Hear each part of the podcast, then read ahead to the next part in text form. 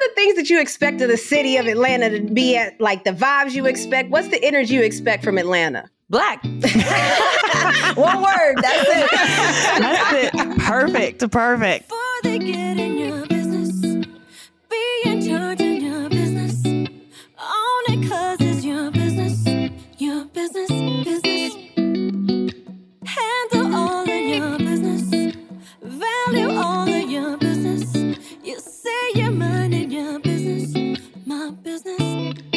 What's up, good people? Welcome into Montgomery and Company. I'm Renee Montgomery, and listen, sports is sporting, okay? We saw Michigan State and Michigan getting a little tussle in the tunnel. We also saw the NWSL championship game, as I'm going to talk more about.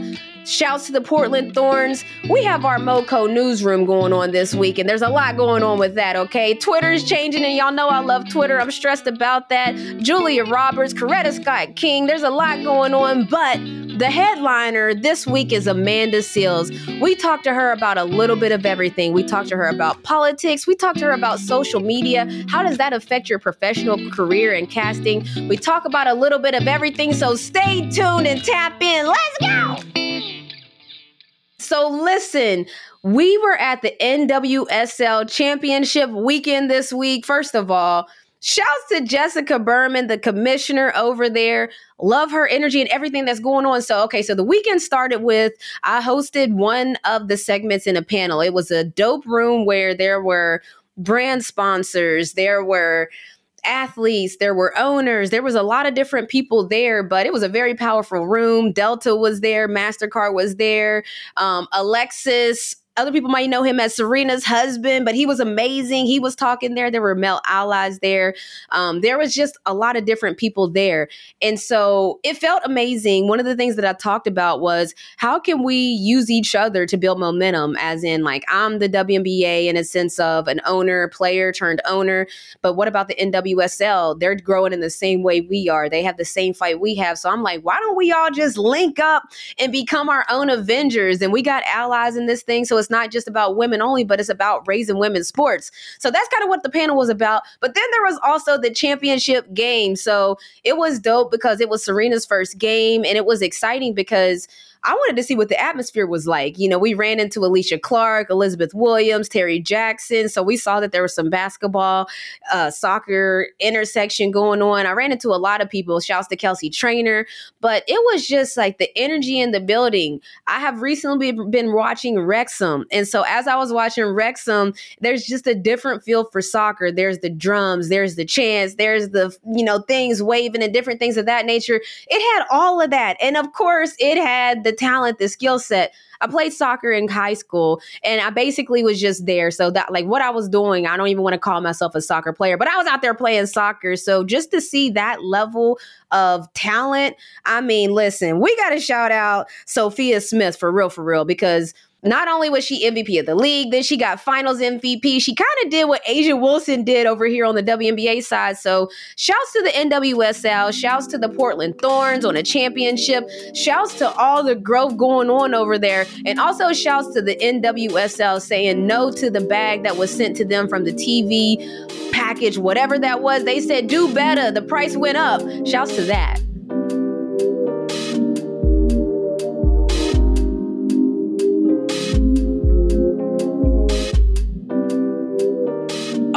Right, back at it again, MoCo Newsroom.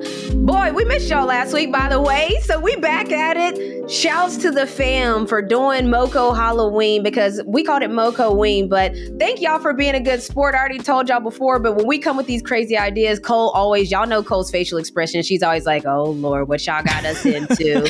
but but shouts to the crew. Happy post Halloween, and let's get up in this thing. Okay, so who gonna start us out in the newsroom today? Well, I'll start us out. Okay. Let's start out on some foolishness, uh, and then we can see if we get to something serious in here. But let's just start out with Mr. Kanye, or as people are now calling him, Ye.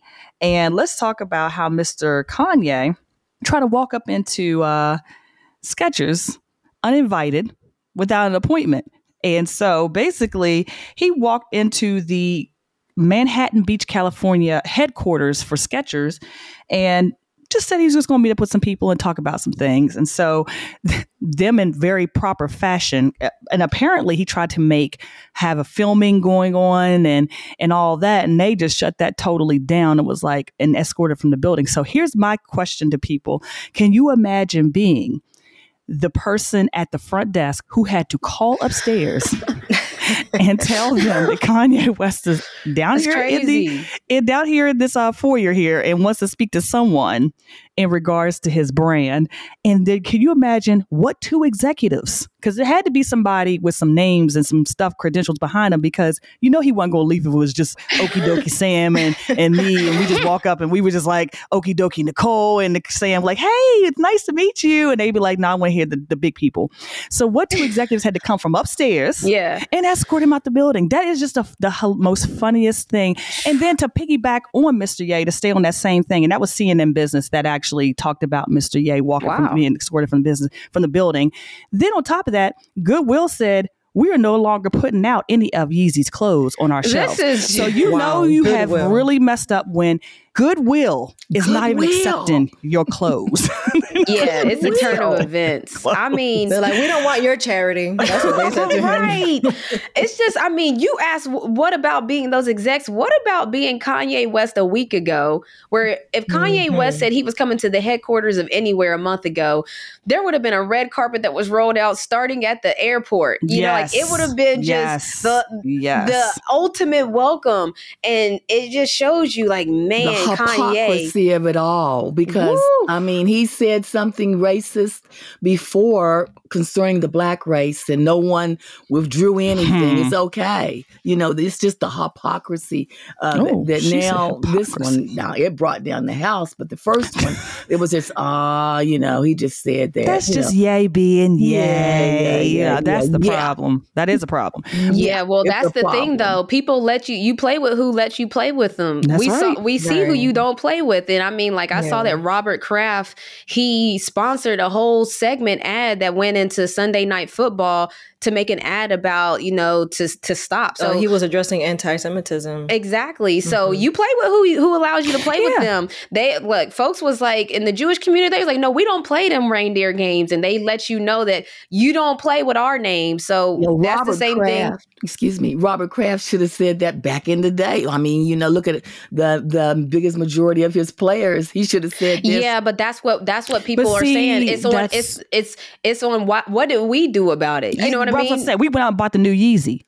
We bought the new Mm. shoe. We went out there to Gap and dug through trash bags to get Yeah. uh, yeah, you can't be mad at a We community can't- for we not allowing hate. Yeah. Like, Did you see what he recently said? He said that he takes back the comments Yep. that he made on George Floyd sure. because now he knows what it's like to have a knee on your neck because of all these No, he companies doesn't. pulling out. Exactly. No, he doesn't. He had to pay That's out more money than he probably wanted to pay out. That's what he realized that people weren't going to sit down or stand up or any kind of way and take his stuff. Exactly. So this is listen, a lesson that we all should take from this Ye situation is people treat you how you allow them to treat you. And the Jewish community said, "We don't play them games. We know that everybody plays games on the internet. Everybody says things for clout. Everybody says things to get a PR run to get attention. The Jewish community lets you know, don't play with us." And so that's a that's a lesson to everybody. If somebody says something about your community or about something that you feel passionate about, the way that you don't play with them is you don't buy their stuff. You don't, I mean, this is since the beginning of time. You don't buy their brand.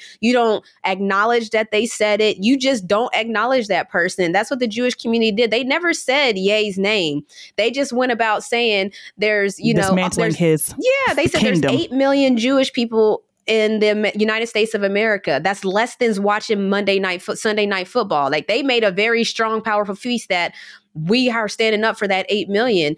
Listen, we saw the blueprint. Next time somebody comes for your community, I'm That's not saying yeah, I'm not saying oh cancel everybody, but I'm saying this has been this is not like a one-time thing. This is a behavior now we're starting to see. Once you see a behavior, we got to believe it and then we got to do accordingly cuz we can't get mad at another community for being like no, we don't play them games. Like they shut it down quick.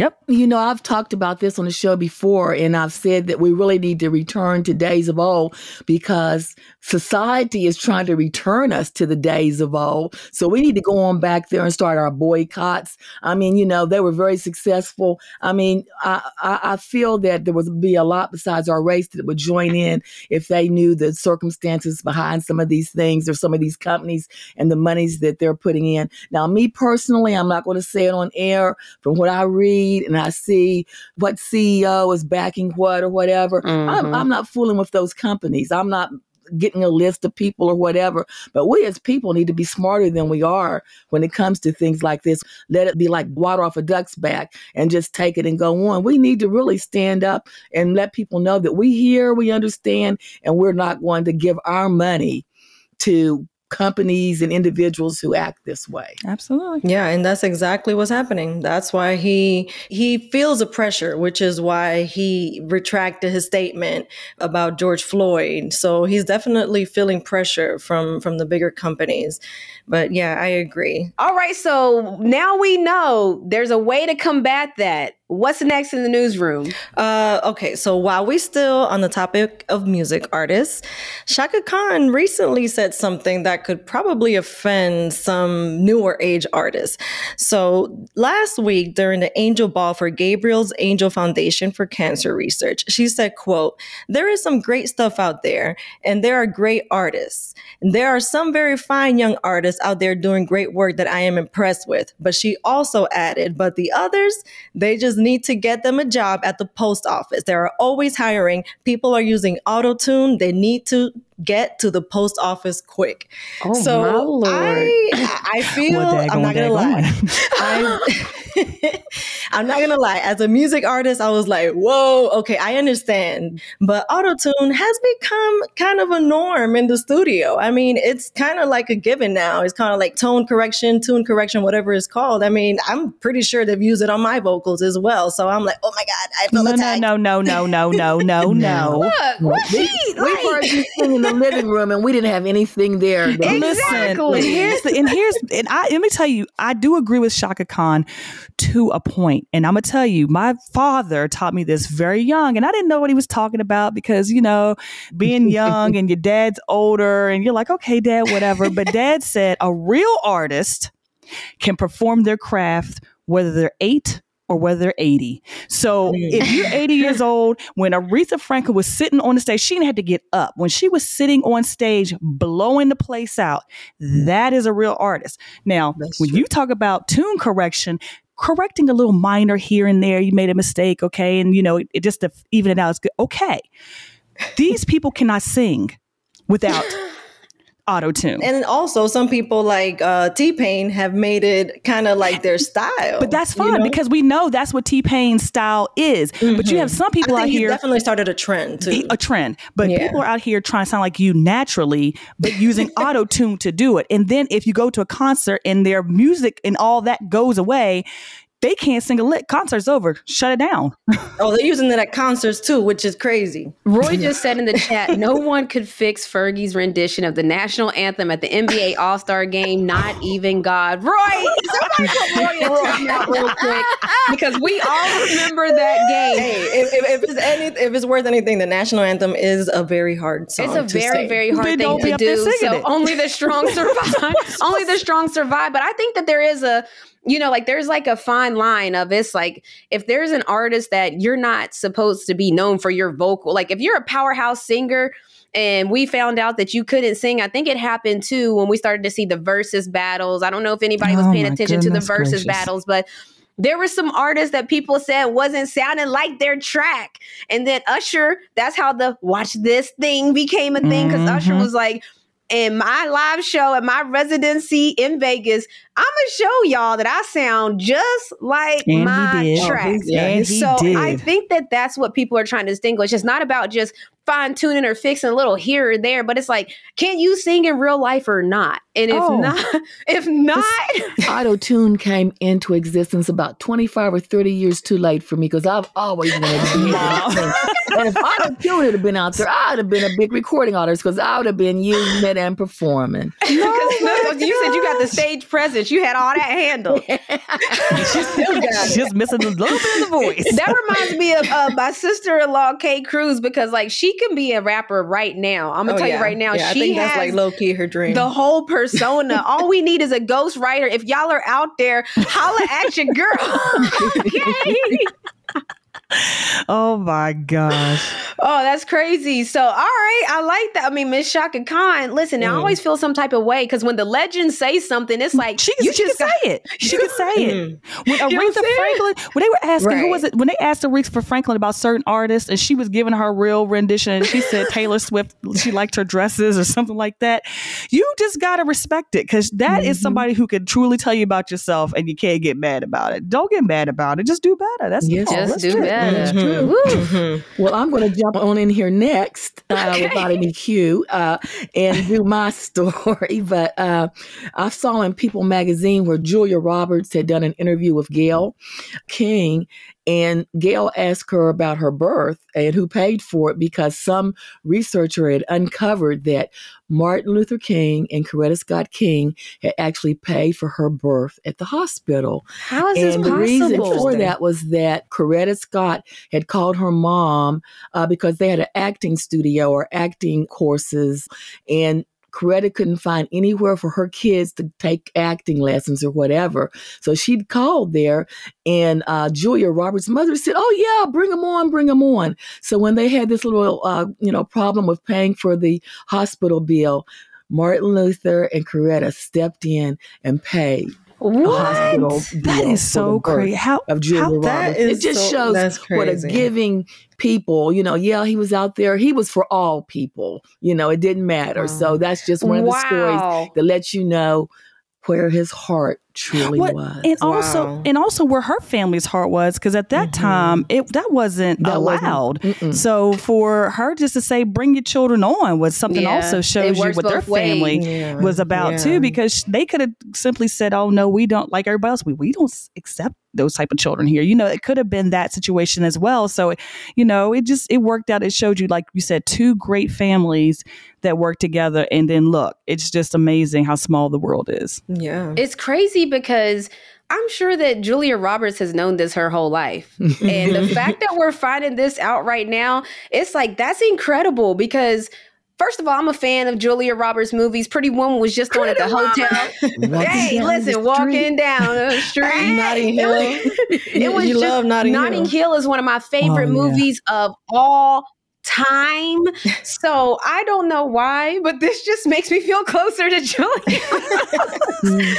it's I hilarious liked her, man. I knew I Yes. liked that I know, family. It's like it's like wow, like out of all people, Julia, it's like she was just meant for greatness. Even like wow, like you, Yeah. like that's that's just incredible. That's that's crazy. great wow. story I mean, you never know. That's one of those stories you never know. And so I guess I'm gonna close this newsroom out. Like I hate we should have ended with Snook's story because my story, you know, we we flying high right now, and I don't want to bring us down, but I think I'm about to bring us down, okay? because Twitter's CEO, CFO, and Oh, head of legal gosh. affairs among those sacked as Elon Musk takes control of the company. Now, y'all know I y'all knew I was gonna bring this story to the newsroom because I love Twitter. Okay, i'm out of there I mm. love. She said, oh, "I'm whoa, whoa, whoa, Cole, Cole, Cole. You're not out of Twitter just yet, but let me just say, I love Twitter, y'all. Like when I tell you, like I told y'all, I tell, I tell y'all good morning. Sometimes I tell you good night, happy Halloween. You know, Merry Christmas.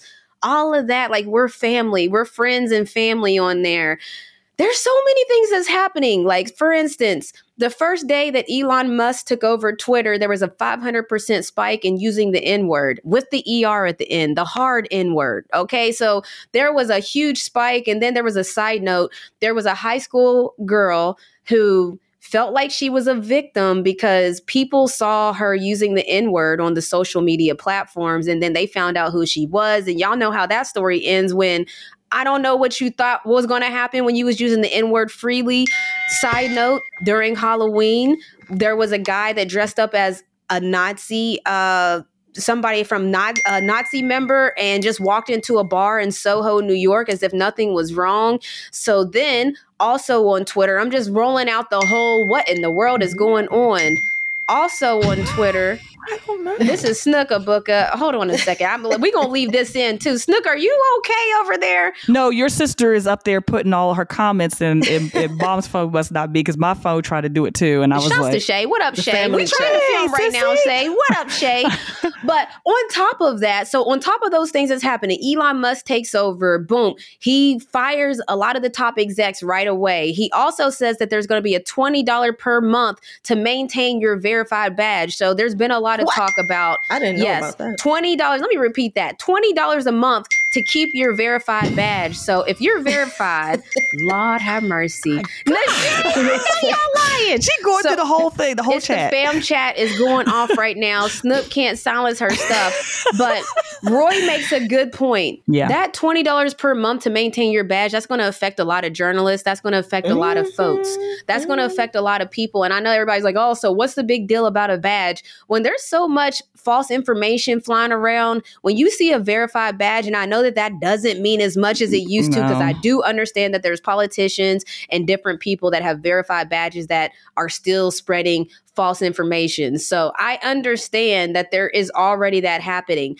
But the whole point of verifying certain people is so that you know, okay, this really is The Rock and not somebody that says it's The Rock. Or you can verify that this really is a journalist that writes for the AJC. This journalist really writes for The Athletic. That's what a verified badge does because now let's just for the people that can't understand where I'm going, let's say there's there's no verified badges and now somebody just writes in their profile, writer for the athletic. Why would you not believe that? Or how would you distinguish that they are or aren't? I could change my bio right now to say I write for the New York Times. You don't know if I do or don't. So there's a problem where you can't verify who's writing what and who's saying what. Facebook used to have a gray and a blue one to Paul's point like there was different checks and different things of that nature. So a lot of times people look at the verified checks like, "Oh yeah, it's cool to have a verified check," but there are reasons for those things. So when somebody comes in and says that they're going to change systematically how things are set up and allow free speech, which of course when you give people a niche, they took free speech as hate speech. So people use that to now of course say the N word and use a hard ER. High school students, college students, anybody with any sense, don't follow trends. You will get in trouble. Nobody's going to feel sorry when the world starts to attack you after you followed a very negative trend. So, my story that I'm bringing to the newsroom is that Elon Musk's sale of Twitter has went through and boy has it went through. Mm. Uh, I'm gonna say it. I never ever could really understand Twitter, and y'all all know this. And so this does not hurt my feelings because I, could, I hate going in there because I could never figure it out. But now the problem I have with this thing is free speech is fine, but then when you wake up on your timeline and you have a bunch of idiots on here just massacring, you know, different ethnicities and all this stuff going on, it's just uh, it's just ridiculous. And I just think that you know, that's the part for me that makes me want to just go away from it. I'm not saying that Facebook is any better because Facebook be trying to sneak some stuff in there too, but at a far less rate because they're supposed to be monitoring and making sure that this doesn't happen. But to your point, uh, Mr. Musk, he fired his head of uh, censorship security or something like that on air, you know, so no respect for anyone who is going to have accountability for what people say. And that's another problem I have. And that's why I said, I'm not going to miss Twitter. If they, it just, it's not going to miss it. I'm just not. Right. Like, what is the agenda? he's not going to pay any attention to the people who use Twitter, but those sponsors and those businesses that pay for the ads and things on Twitter, if they start withdrawing in big, big chunks, it'll change his outlook and change his free speech. Right. No, that's a good point. That is a good point. And LeBron, of course, commented on this because I'm sure that of, of that free speech that people now are allowed to have, you have to understand the athletes are always going to feel an effect of whatever happens. So that hate speech, I'm sure LeBron earlier this year there was an article about like who receives the most tweets and it was LeBron and then it was like who receives the most hate tweets and it was LeBron. So it's like, you know, those things work the same way. And so LeBron, there was a tweet that said Elon Musk's Twitter takeover sparked a surge in the use of the N-word on the social media platform. A social media research group told the Washington Post the use of the slur increased by nearly 500%. That's what I had told you guys earlier. LeBron responded to that tweet from Philip Lewis and said, I don't know Elon Musk. And to be honest, I could care less who owns Twitter. But I will say that if this is true, I hope he and his people take this very seriously because this is scary, blank. So many unfit people saying hate speech is free speech. So it's already starting to hit the celebrities and the athletes and the Shonda different people of that world. Some Shonda big ones are Rhimes. already out. They're pulling out the big people, and I don't- and I don't need, the blame big 'em. people and I don't blame corporate 'em. America to to do something, and then and then it'll, something will happen. But just the normal people dropping off. A hundred thousand, Yeah. two hundred thousand. He's not going to be care, caring about He's that. not going to care because he's trying to make his money back. So you have to remember that he's a businessman. So why, right when you see the twenty dollar Twitter badge that they said might go into effect no by November 11th. By the way, this is not like down the line things that we're talking about. These are things that could be happening really quickly. He's a businessman trying to recoup his expenses because Twitter wasn't cheap. And so he like, look, That's y'all gonna-. I was just gonna say that, yeah. out. I hope he loses a bunch of money. It seems like he's hurting charging people for verification. Yeah, I'm gonna say if you're so rich and you think this is all good, then why are you charging people? Why are you charging people with your money? You should be about the cause, right? That's the cause, right? this is the Why cause. call it Elon Musk broke? we have to pay for his cause now. No, but I'm just saying, you know, a lot of people will say, well, you know, he's trying to make it so, you know, these people with these verified badges, $20 a month. I mean, I wouldn't care enough because I can say what I want to say regardless if I have a badge or not. People are going to believe me if I don't have a badge or if I do have a badge. Yes, so why would I pay you $20 for them to verify what I'm saying is true when I could just say a bunch of lies and people still going to listen to me? If I get on there and say something about number 45 that's great and that's wonderful, it could be a complete, I could say he flew on a, a unicorn across the sky and dropped 50 bags of money. The nut jobs that want to believe it are going to believe it. That's Badge or true. not. So Cole said, I don't need to pay twenty dollars for anybody to believe me. People believe anything anyway. and I was one of those people. I remember I got caught. Uh, Renee had to tell me you have to look for the verified check. Yeah, because I nobody was likes having a Snoop. Conversation with Shaq. I couldn't believe it, y'all. That's a story for another day. We don't have time for that. But I'm gonna tell you right now, Snook got on our fam group chat and was so excited that she was having one-on-one conversations with Shaquille O'Neal. I swear that I'm telling you the facts because this is how I met Shaq. Snook thought she met Shaq, and I had to let her know: was there a blue check there? If not, boo boo, you are talking to I don't know who, and that and that's why we need real verified badges that we don't have to pay for. But we'll talk to y'all about it next time. That's the end of Moco Newsroom. Lord help us in Twitter too.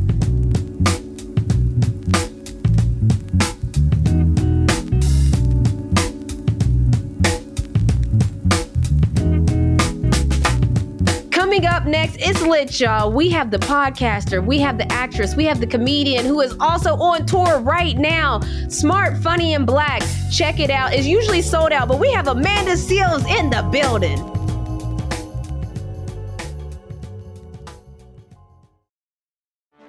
Get ready for the greatest roast of all time the Roast of Tom Brady, a Netflix live event happening May 5th. Hosted by Kevin Hart, the seven time world champion gets his cleats held to the fire by famous friends and frenemies on an unforgettable night where everything is fair game. Tune in on May 5th at 5 p.m. Pacific time for the Roast of Tom Brady, live only on Netflix.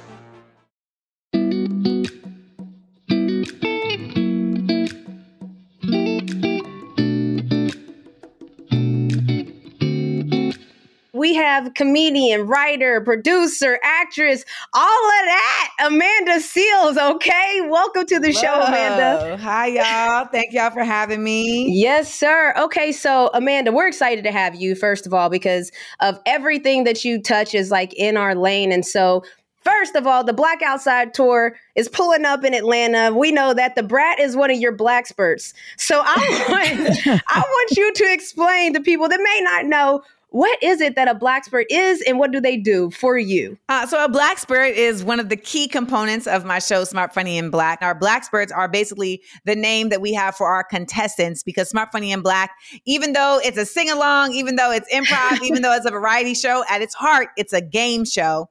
And our black spirits are competing in games that I create that test their knowledge of Black culture, Black history, and the Black experience. To at the end of the game find out who's going to be inducted into the illustrious League of Master Blackspirts. So Oh, that sounds fun. That sounds Yes. good. I'd like to compete in something like that. good time. It's a good time. So, Smart Funny in Black, the live show is a show that is in theaters and on stage. Um, so it's a live show that we do on stage. Our last show of the year will be in Brooklyn on October 29th. I haven't announced our second Black Spirit, but our first Black Spirit on that show is none other than Method Man. Oh, Yes. yes. So very, very, very excited. Like, Yes. Geeking out, geeking out. And like, let me just say that like it was literally as easy as me being like, hey Meth, would you want to do Smart Funny and Black? And he said, say less. Wow, that's how it happened. That's That how you gotta show up, okay? We were doing a radio show, uh, Smart Funny and Black Radio, just so- you know, when you have a brand and people really like support that brand, it becomes like, how do you move that brand in different spaces and you know expand that brand so we were like okay let's expand smart funny and black to a radio show so we would play a game on the radio but we'd also like talk about news stories and also it's in the mindset of talking about black culture but with a humorous perspective i always say it's by any joke necessary so we were doing that um, we were doing that at lol network for a time but we've been on a hiatus because of like contract stuff and just like trying to figure out how we can bring it back so stay tuned y'all stay tuned Completely understand. Okay, but then we're gonna get into it then. Smart, funny, and black. It reminds me of the saying, young, black, and gifted. Things we love to see. And you got a production company of the same name as well, yes, right? exactly Come on I with love it. the expansion. Come That's on dope. with it. Yes. So I always like to ask people when they book a show in Atlanta, what are the things that you expect of the city of Atlanta to be at? Like the vibes you expect? What's the energy you expect from Atlanta? black One word. That's it. That's it. Perfect. Perfect. That's it. Like I got off a flight. I got off a flight at, L- at uh, LA's airport the other day, and I was coming from Detroit. But I heard the you know how they line up the wheelchairs. I heard one of the women say, "Oh, this must be an Atlanta flight," because there was so many black folks. But it's like, no, it's Detroit. Same difference. okay, I like that. And you speaking of just black, congrats because you've been rolling for a while now, playing the role of Tiffany on the iconic show Insecure. One of my favorite shows. What was it like, the community getting behind that show? And just, I mean, it became a religion at a certain point. Definitely. We were sad when it ended. I gotta say, I gotta say, you know, we, we're fans for sure. Um, well, uh, thank you for the support. I mean, I think for anybody, you know, it's always a surprise. You don't really know what's going to hit and what's not going to Yeah. hit, you know? So you just try and put your best foot forward. And so we were fortunate enough to come on at the right time in the right place and, you know, get the support of the community early on. And I think that's what also pushed the network to make sure that they got behind the show too. Nice. Nah, that's dope. And so we're deep into the sports world. I played in the WNBA 11 years. In the entertainment space, I see so many similarities between entertainment and the sports world, and they cross a lot of times. And so in the sports world, we define greatness by championships, how many that somebody won, statistics in their career. You're an actress, you're a comedian, you're a common sense specialist. So, like, amongst other things, but how does people in that crossover entertainment space, like, how do you guys define greatness in y'all space? And I know that's a big question, but I always wonder that when we have these conversations in sports, it's statistical, it's easy. But on other sides of it, it's maybe not as concrete. I mean, I think different people define it differently based on their values, right? Like for some people, it's just as basic as who's making the most money. Mm. For some people, it's as basic as who's the most famous. To me, I would base it on impact. You know, I don't think it's about how big your audience is, but more so about how strong your audience is, right? So, how is the work that you're creating able to move folks and how, or, and even if it's not necessarily move them like in a, activism way like how does it move them and stir their emotions you know? How is it able to be a part of their journey? You know when you look at something as basic as like okay so if you look at like disney and living single right? Like i'm gonna say like for black women like there's impact in very strong ways on both ends. Like when I do a show, I can sing the Living Single soundtrack theme song, and everybody gonna know the words. But then I can also sing "Part of Your World," and everybody's gonna know the world. You got to think. You want to think of a Bob? I got twenty. You know. No, that's yeah, a fact. that's, that's very true. So I would say impact. That's right. No, I love that because it, it brings me to like we see the impact that the industry has on culture. And so there was big news that just came out. Warner Brothers is shutting down its writers directors workshop and Stage 13 unit. Both are major paths for underrepresented voices in television. So like I'm curious your thought on what does that do to the the diversity movement in Hollywood? And I'm laughing because of your reactions, by the way, because I watch all your Instagram videos and I, I can't Yes! like your We're reactions, reactions are everything. Yeah, I mean, I mean, I think even even calling it a diversity movement is a misnomer. I think there was a diversity knee jerk because people saw a black man murdered in front of them and they were like, ah, you know, and they really quickly wanted to tell themselves that they were better. Mm. So they were like, let's hire DEI specialists. And, Mhm. you know, in my mind, I'm like, if you need a DEI specialist, we already got a problem. Um, exactly. and for what it's worth, like they give these specialist titles and they give them salaries, but they don't give them access in so many occasions. You know, they don't let them actually implement the things that need to be done to actually increase diversity. Because at the end of the day, Hollywood, like any other industry in America, is about preservation of power. And in America, preservation of power is held by white people. Boom. Drop the mic. That's it. Okay. So that's just it. I mean, there are other groups that also have managed to preserve power, but I feel like for what it's worth, white supremacy is the bottom line in this country.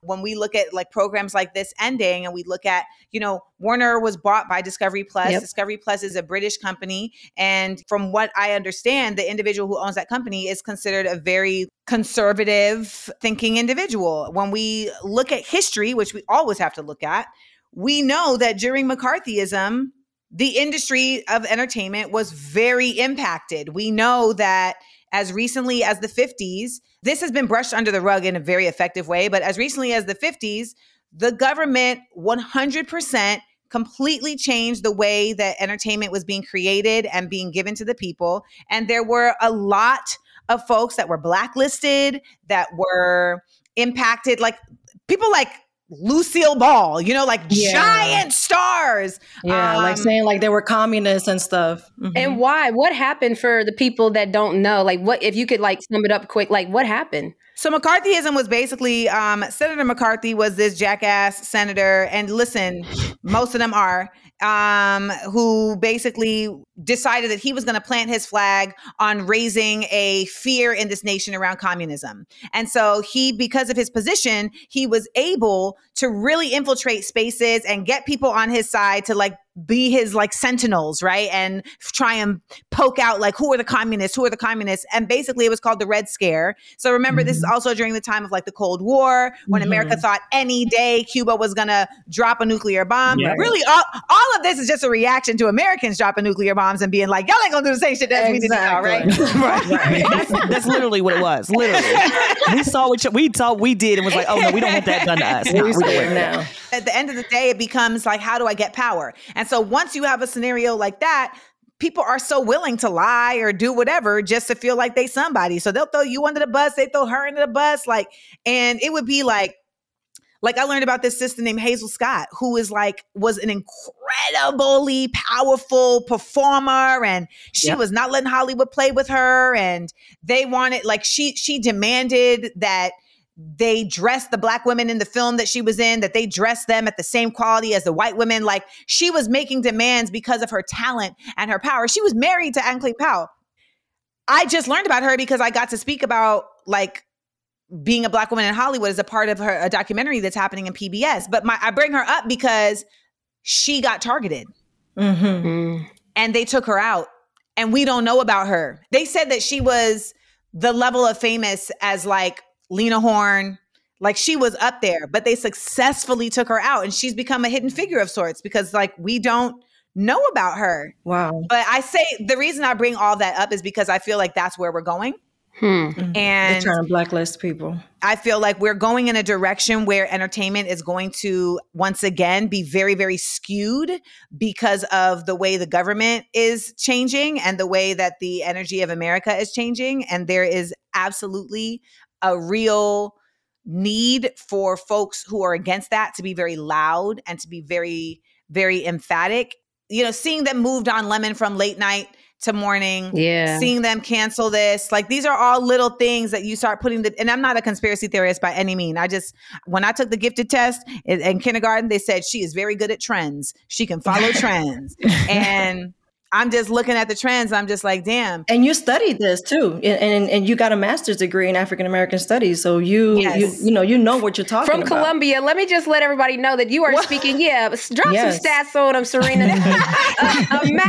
a, a master's degree in African American Studies from Columbia University, just in case people You needed to did know not. that information. case you didn't. You know what makes it unique though is that at Columbia, like there's African American studies programs at a lot of universities, but in our program, rest in peace to Dr. Manning Marable, he was really about like how do we study the past to create a better future. And it wasn't a literature based course. And it wasn't a history based course, it was a sociology based course in that way. Hmm. That's awesome. Like his first day, y'all, he walked in with his Frederick Douglass hairstyle and he like slammed these books on the end of the table and we're all like, ah. And he's like, Do you want hip hop to die? And we was like, Oh no, in the right place. yo. No, I, I, I love how you talk about that. I saw your clip uh, of when you did the interview with NPR, and you said people don't like to talk about race because they feel like it's going to cause a, a divisiveness or something like that. But we are living in a time, like you said, where you do have to be loud about these things because if you're not, if you if you don't speak up about these things, then Uh, slowly and surely we're going to start seeing things change right before our eyes. Yeah. So I hear a lot of people don't want to talk about race conversations. So I've been hearing a lot of things online, like normalized race conversations. Like even in 2020, when Renee opted out, she was actually scared of doing that because she was bringing up a topic of I'm basically boycotting because there's a lot of racial tension going on right now. And she thought she was going to get blacklisted for that. But to your point, it didn't happen back then and we got too empowered. So now they're trying to do something now because we're like, okay, what they, they, they got too empowered back then. Like now it got to be something got to change. Yo, your reaction, your facials, Amanda, is the best. I mean, listen, you know, it, it's people always ask me like, what's going what's different now than the '60s, like with civil rights? Like, what's different now? And I'm like, Wi-Fi. hmm Right. The age of information. Yes, access to each other, access to information. I get so frustrated because I feel like folks are willfully ignorant and there's no Mhm. reason for that. You know, I don't know how any self-loving black person could even suggest for a moment to vote for that dude that was in office previous. And you know because i'll still have people be like you told us to vote for biden. And i'm like what was your other option? Exactly. they'll either say well i could have voted for so and so or they'll be like i could have not voted. And i'm like so oh we're just different. Those are not options to me Right. Mm. You Right. got to vote. You got to just pick, You you, got gotta pick a side and roll with it. And That's when we're it. talking about, you, you brought up a little bit of politics. And, you know, I'm sure you heard about the news story of the president of the LA City Council, uh, Nury Martinez, in case people don't know, she was caught Hot on mic. record with a hot mic, basically. But I don't even know if that was necessarily the situation. But she was talking to other city council members. Now, a lot of people from the black and brown communities are outraged by the remarks, but it's not only that for me, but I think this touches on not only racism, but politics in general. Like the Like city of LA, hear, corruption. has their own set of politics in, in a sense of that nature. I don't know if you live there or anything, but what are your thoughts on like politics and and people are surprised that maybe the fact that it was a Latina saying that. Like, I just want your thoughts on the whole situation. I do live in LA. I mean, I think for what it's worth, they're not a unique case.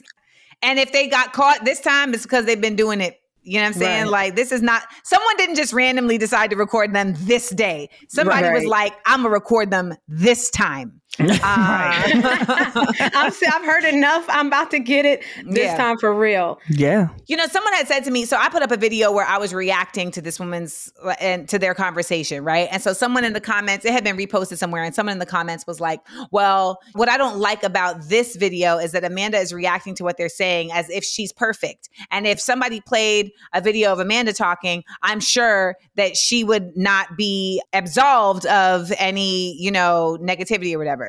And I'm like, oh, I'm sure there's videos people could play of me where people will have some shit to say. Yeah, they have shit to say about people about videos I put up of myself. Um, so, but I think what the caveat here is is that I am not in a legislative position. I am not in a scenario where I am making decisions about the constituency that I also have biases about. That's what these people are. I am not an elected official that is meant to serve communities. And to be that position while you are talking about in disparaging ways the communities that you serve, it makes it to where you are no longer a valid choice for that position. It's that simple. That's it. Right. I totally agree. And that's why we have so much work to do in our community because a lot of times, you know, they talk about what we do and what we, as far as voting, the people that we really need to know are our local people. Definitely. Those are the ones that impact our lives the most, not the, you know, necessarily the national election. We need to be looking at our local Georgia, Georgia. we hear from. I'm here in Georgia, so I don't know if you know Amanda, but have I'm based in Georgia. So if anybody lives in Georgia, y'all know that we have seen an array of ad campaigns that almost look like skits to me. It could probably rival Right. your improv show, Amanda. Yes. It could probably be as wild as your improv show at this point It's because comedy. it's getting crazy in the political world, and I'm sitting here in Georgia where.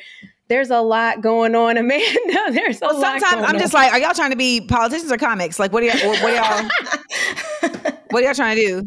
What's going on? Right. No, it's frightening. And you know, you have people like Ted Cruz in Texas, and it's like I watch him and I'm like, oh, you think you're famous. Like that's like that's your vibe. Like you walk around like a Kardashian. Like that's the energy. That's the Unfortunately. energy. And he even said it in the airport. He said, "Do you know who I am?" You Li- saw that clip? you see? Exactly.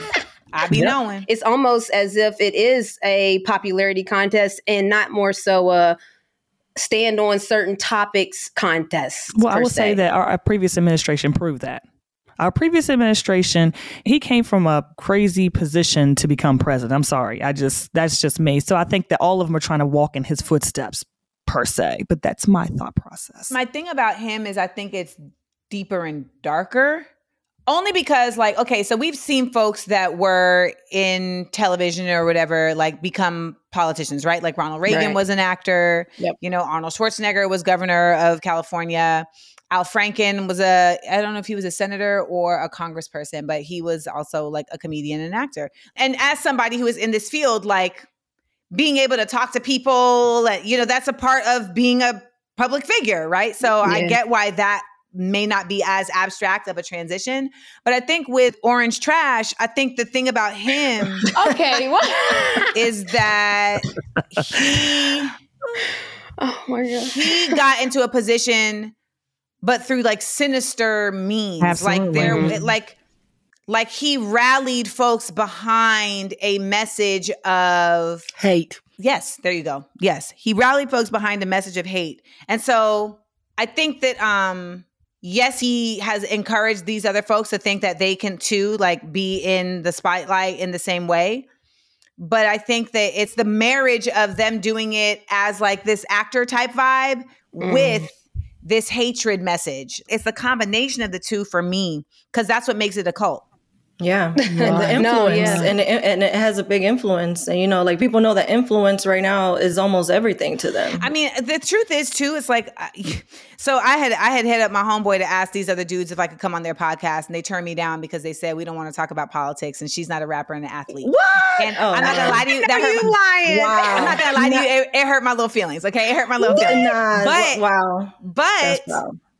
I'm just like, yo, I thought about it and I was like, I never like I've always been someone who was like socially conscious, but I've I only recently feel like I became more politically like knowledgeable where I like learned these white people names and you know like I like made it my business to learn these white people names like and like just so I can like talk you know what I mean? Like just so I can like speak um knowledgeably but also so I can like truth translate for folks right? Yeah. so Yeah. a- and and I just thought about it and I was like you know what I don't want to be nowhere where we're not going to touch on politics at, at- at- Mhm. because we're in such a time of crisis. If we're not talking about it everywhere, even in the We're in smallest trouble. of ways, we're in trouble. We're in trouble. Exactly. We're in We trouble. are. Exactly. You preach, girl. You go ahead and preach.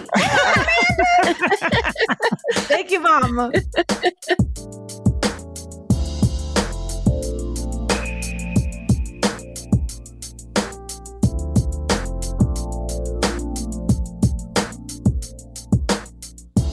Coming up next, we continue our conversation with Amanda Seales, and I ask her Has her social media ever affected her acting career?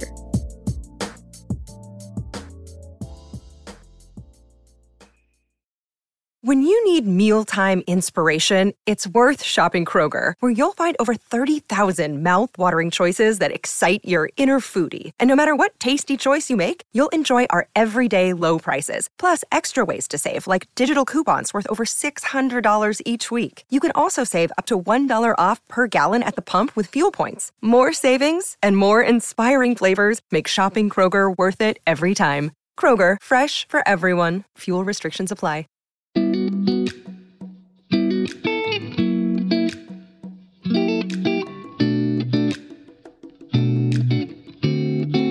I'm gonna remind the people get master's degree in African American Studies from Columbia University. So I want to ask you, what role we saw a lot happen in 2020, and athletes really were at the forefront. What role do you think the athletes play and teams and, and sports play in shifting the culture, even in the political realm? Because we've seen now that shift of the shut up and dribble to where now athletes are heavily involved in who or who doesn't get picked as whatever position they're running for. Let me tell you something. In Australia, they are don't quote me on this because I feel like there's nuances that I'm missing. But basically, like the Aborigines, like the indigenous people of Australia, have never been represented in government. And like they are trying to now like get representation in government. And the the politician who is really at the forefront of this, like he brought on Shaq. Wow. Shaq.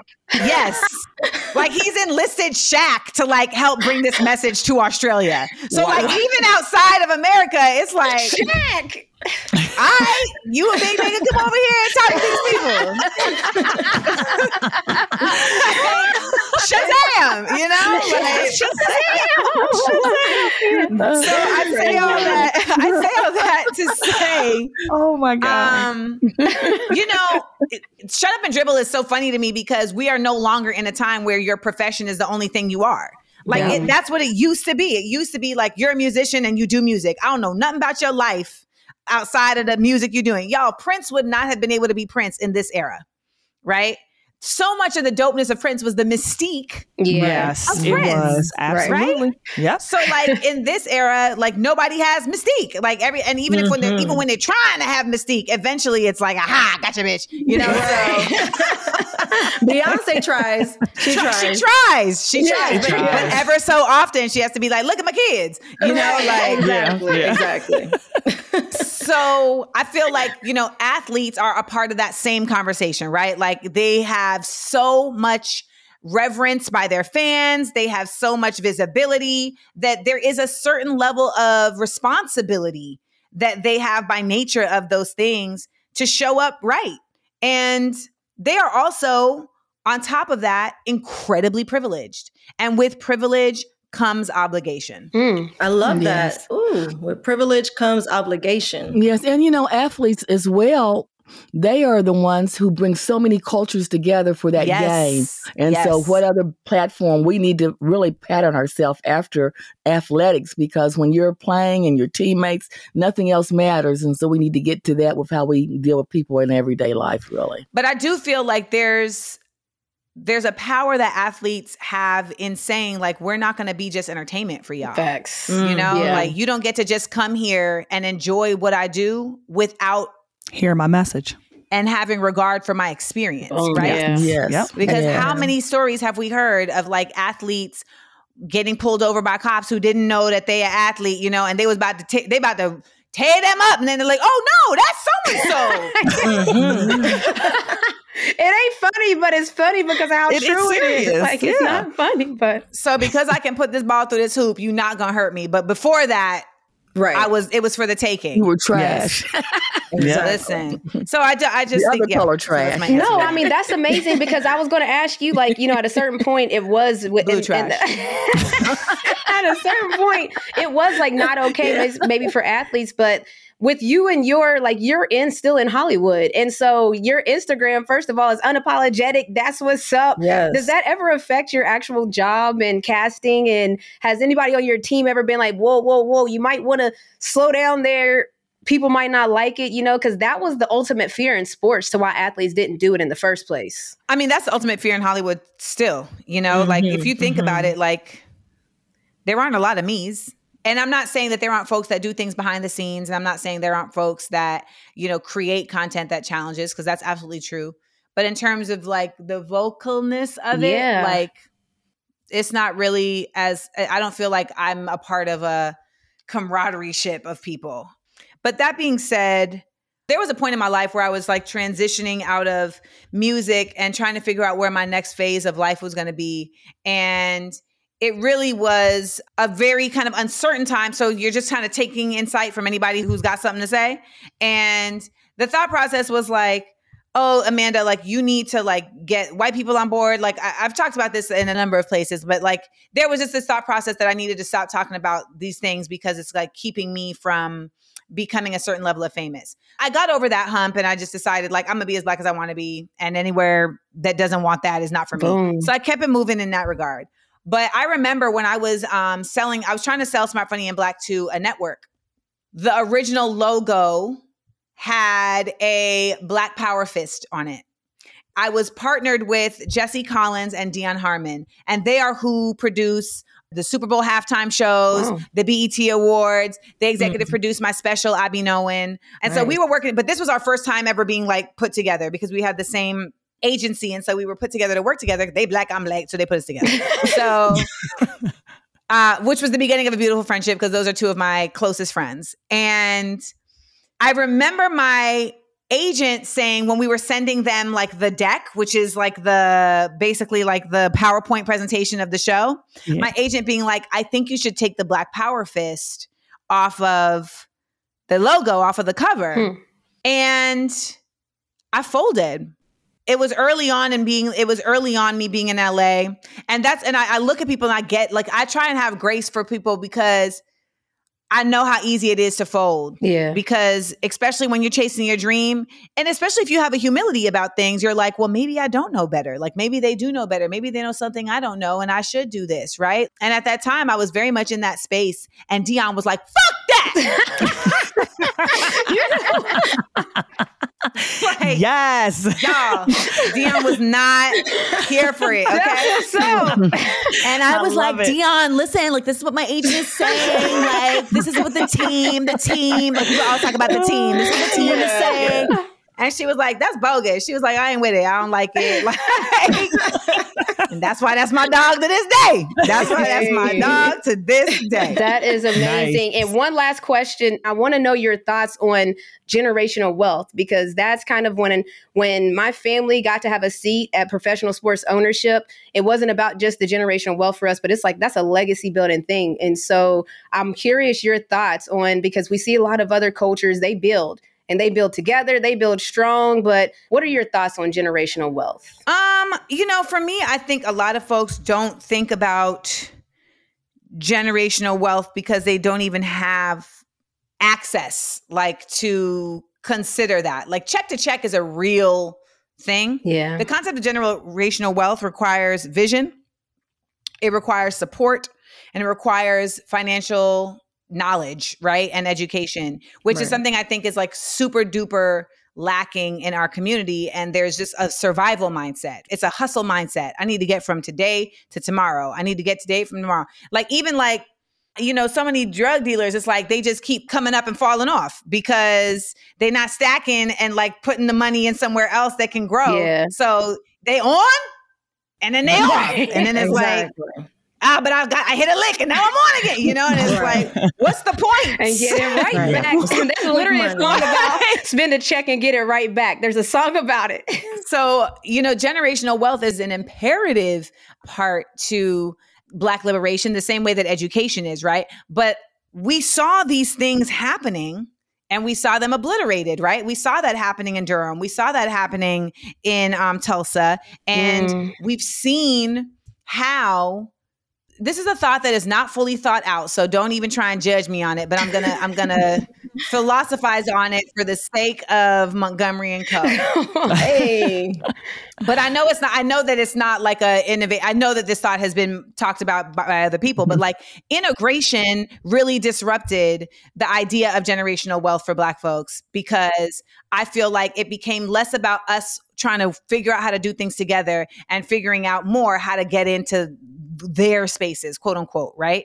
And I think that in a perfect world, it would have been how do we get into their spaces and continue to do things together, right? Like, Yes. how do we get that money and funnel it back? How do we keep mm-hmm. funneling it back, funneling it back? Right. Right. a lot of us became detached. You know, the thing about capitalism is it comes from colonizing, and colonizing is really about like, how do I get this to get on? And it's very individual. Whereas, like, black folks, we come from a tribal mindset, and even if one tribe wasn't fucking with the other tribe, it's still like, yeah, but in this tribe, like, we tribe, right? We tribe, Yeah. we squad. Yep. And we haven't had the opportunity to form tribes in that way Mhm. in America. Like we instead form gangs, and those gangs don't feed each other with positivity they feed each other with toxicity and so mm-hmm. it still ends up like okay we're we're together but we're hurting each other like you feel me Yeah, so no, it's a that's thing that I'm absolutely. always- Absolutely. it's a thing that I'm always trying to think about and really work towards. But like I like my father, who I don't fuck with, but like my father had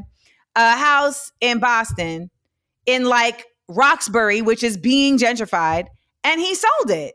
And I'm like, you got five kids. Yeah. Yeah. Wow. That's that's Mm-mm. legacy. Why would you do that? Yeah. This, this man has a business degree from Tufts. You have an MBA from Tufts. You have an uh, MD from Harvard. Wow. Wow. Okay. Why are you doing dumb shit like that? That's how generational wealth could get messed up too, in the form of when you do actually have the access. You talked about the knowledge of it. This is an asset that you have that you kind of didn't even get the most out of when you had the access to it. That's the thing where the knowledge comes Yeah. in. land and possession like these are real things you know being able to have streams of income that exist without you having to physically do the work like these are real things you know understanding the way that interest rates and Yeah. you know um these stocks and debt and credit work you know Oh, a lot yeah, of these people credit, a lot of these mhm. people ain't rich they just got credit out the Right. wazoo Exactly. america Right. is not a rich country we just have really good credit Right. Like, Yeah. no, you're right. Yeah. everywhere. You know, we basically Mm-hmm. take over everybody else's economy so that we can be like, oh, well, see, we got their economy now, so we have good credit. So I, I Mm-hmm. Yeah. think generational wealth is something that is so necessary, but feels very far away, if I'm being honest. Because I think before we can get to financial literacy, we need to get to community literacy. Mm. And my existence on the internet has let me know that we are, as a community of Black folks, we don't have enough community. Yeah, mm-hmm. Absolutely. Nah, And we need more voices like That's yours. what I was so going to keep say. on doing what you're and, doing. and you talked about tribes, and so we have a production company ourselves, Think Tank Productions, which is women led and bred too. So smart, funny, and black. Let's make a tribe. Let's build together. Mm-hmm. Amanda, thank you for joining us here on Montgomery and Company. Yes. We black Thank outside, baby. me. Pull up on her, okay? Yes, get your tickets. Get your- but you see what happened? What happens is I be getting in these interviews I talk really serious and they're like, she's a comedian? I'm like, yeah, yeah. Like I tell jokes on stage. I tell jokes on stage. But you I tell actually, jokes on your stage. comedy is how you hit the topics. Like you've covered a lot of topics, and we laugh, but then with some serious topics you just covered. So if y'all ain't know, that's what real humor and, is. and that's that's smart humor. You know, like we love smart humor in, in our family. So yeah, we love we do. about We do love smart So humor. thank you, Thank y'all for having me. Go to amandaseales.com and get your tickets, y'all. And Oh, support, you already know we did. support, support. so thank y'all.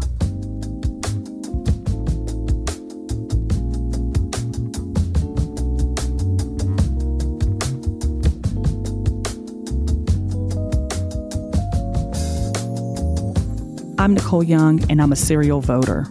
I've been voting in every midterm and general election since I was 18, and I will be back out on November 8th to vote again. I went to the polls with my grandparents before I even knew what voting was. And since they instilled that in me, I have voted in every election, midterm and national, since 1971. I'm Serena Grace. Y hablando de generaciones, I remember when my mom became a US citizen and finally being able to vote. I remember thinking, I can't wait to grow up and vote because she showed me how important it is to have a voice. Entonces, este próximo martes, salgan a votar el próximo 8 de noviembre. What's up? What's up, good people? I'm Renee Montgomery, and I am a worldwide voter. What does that mean? Well, usually as a WNBA player, we play overseas in the off season. So I, whether I was playing in France, Italy, Australia, Turkey, Russia, it didn't matter where I was playing. I was still voting. I was mailing that thing in, and I've been voting since the first time I voted at UConn, on, and I'm gonna be voting until the end of time. November 8th. See you there.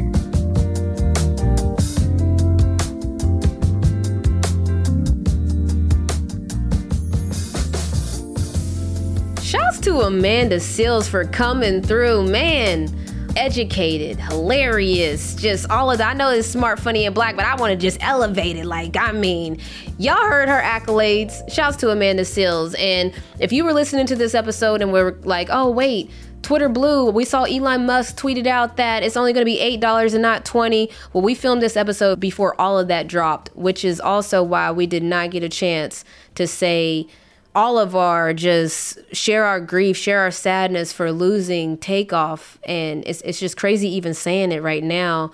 You know, being here in Atlanta, Migos was huge. Migos was everything. Migos was mainstream, of course, we know that. But Migos was Atlanta. And so it's just a tough loss, you know, for everyone. Our hearts go out to Offset. Our hearts go out to Quavo, you know, because we understand you could see the bond that they had. You know, me being as close as I am to my family and me having a family business. Y'all hear our family business right here, you know, on Moco. Y'all hear that we work together, we do business together, we do everything together. And that's the same thing the Migos did. And so it's just tough when you just see that someone lost someone so close to them, someone that was so important to them. Every time someone loses a life, that happens. We just so happened to get to see it live with Migos and how, you know, they were the family dream. That's the American dream. You know, you get lit, you turn up with your boys, everybody made it. That's how the Migos had to have felt. And so, you know, just thinking about, oh man, just the loss at 28 years old. And when things like this happen, it just makes me think about you know, cherish life. I know everybody says that, but we really have to start being about it. And if you're already about it, then kudos to you. That's amazing. You know, I always try to live life a certain way. People always ask me, you know, why am I always so happy and all these other things? It's because I like, I love life and I enjoy life and I want to continue to love and enjoy life. And so when someone loses life, it's a tragedy. So rest in peace to the legend. Takeoff. Hello, it is your partner, Big Boy, interested in giving back to your community while making new connections in your neighborhood. Introducing Neighbor to Neighbor, a California volunteers network that empowers you to take action, contribute to local needs, and be a part of something bigger than yourself. Visit ca9neighbors.com to learn more about how you can get to know your neighbor and strengthen your community. Neighbor to Neighbor, it takes a neighborhood. Hello.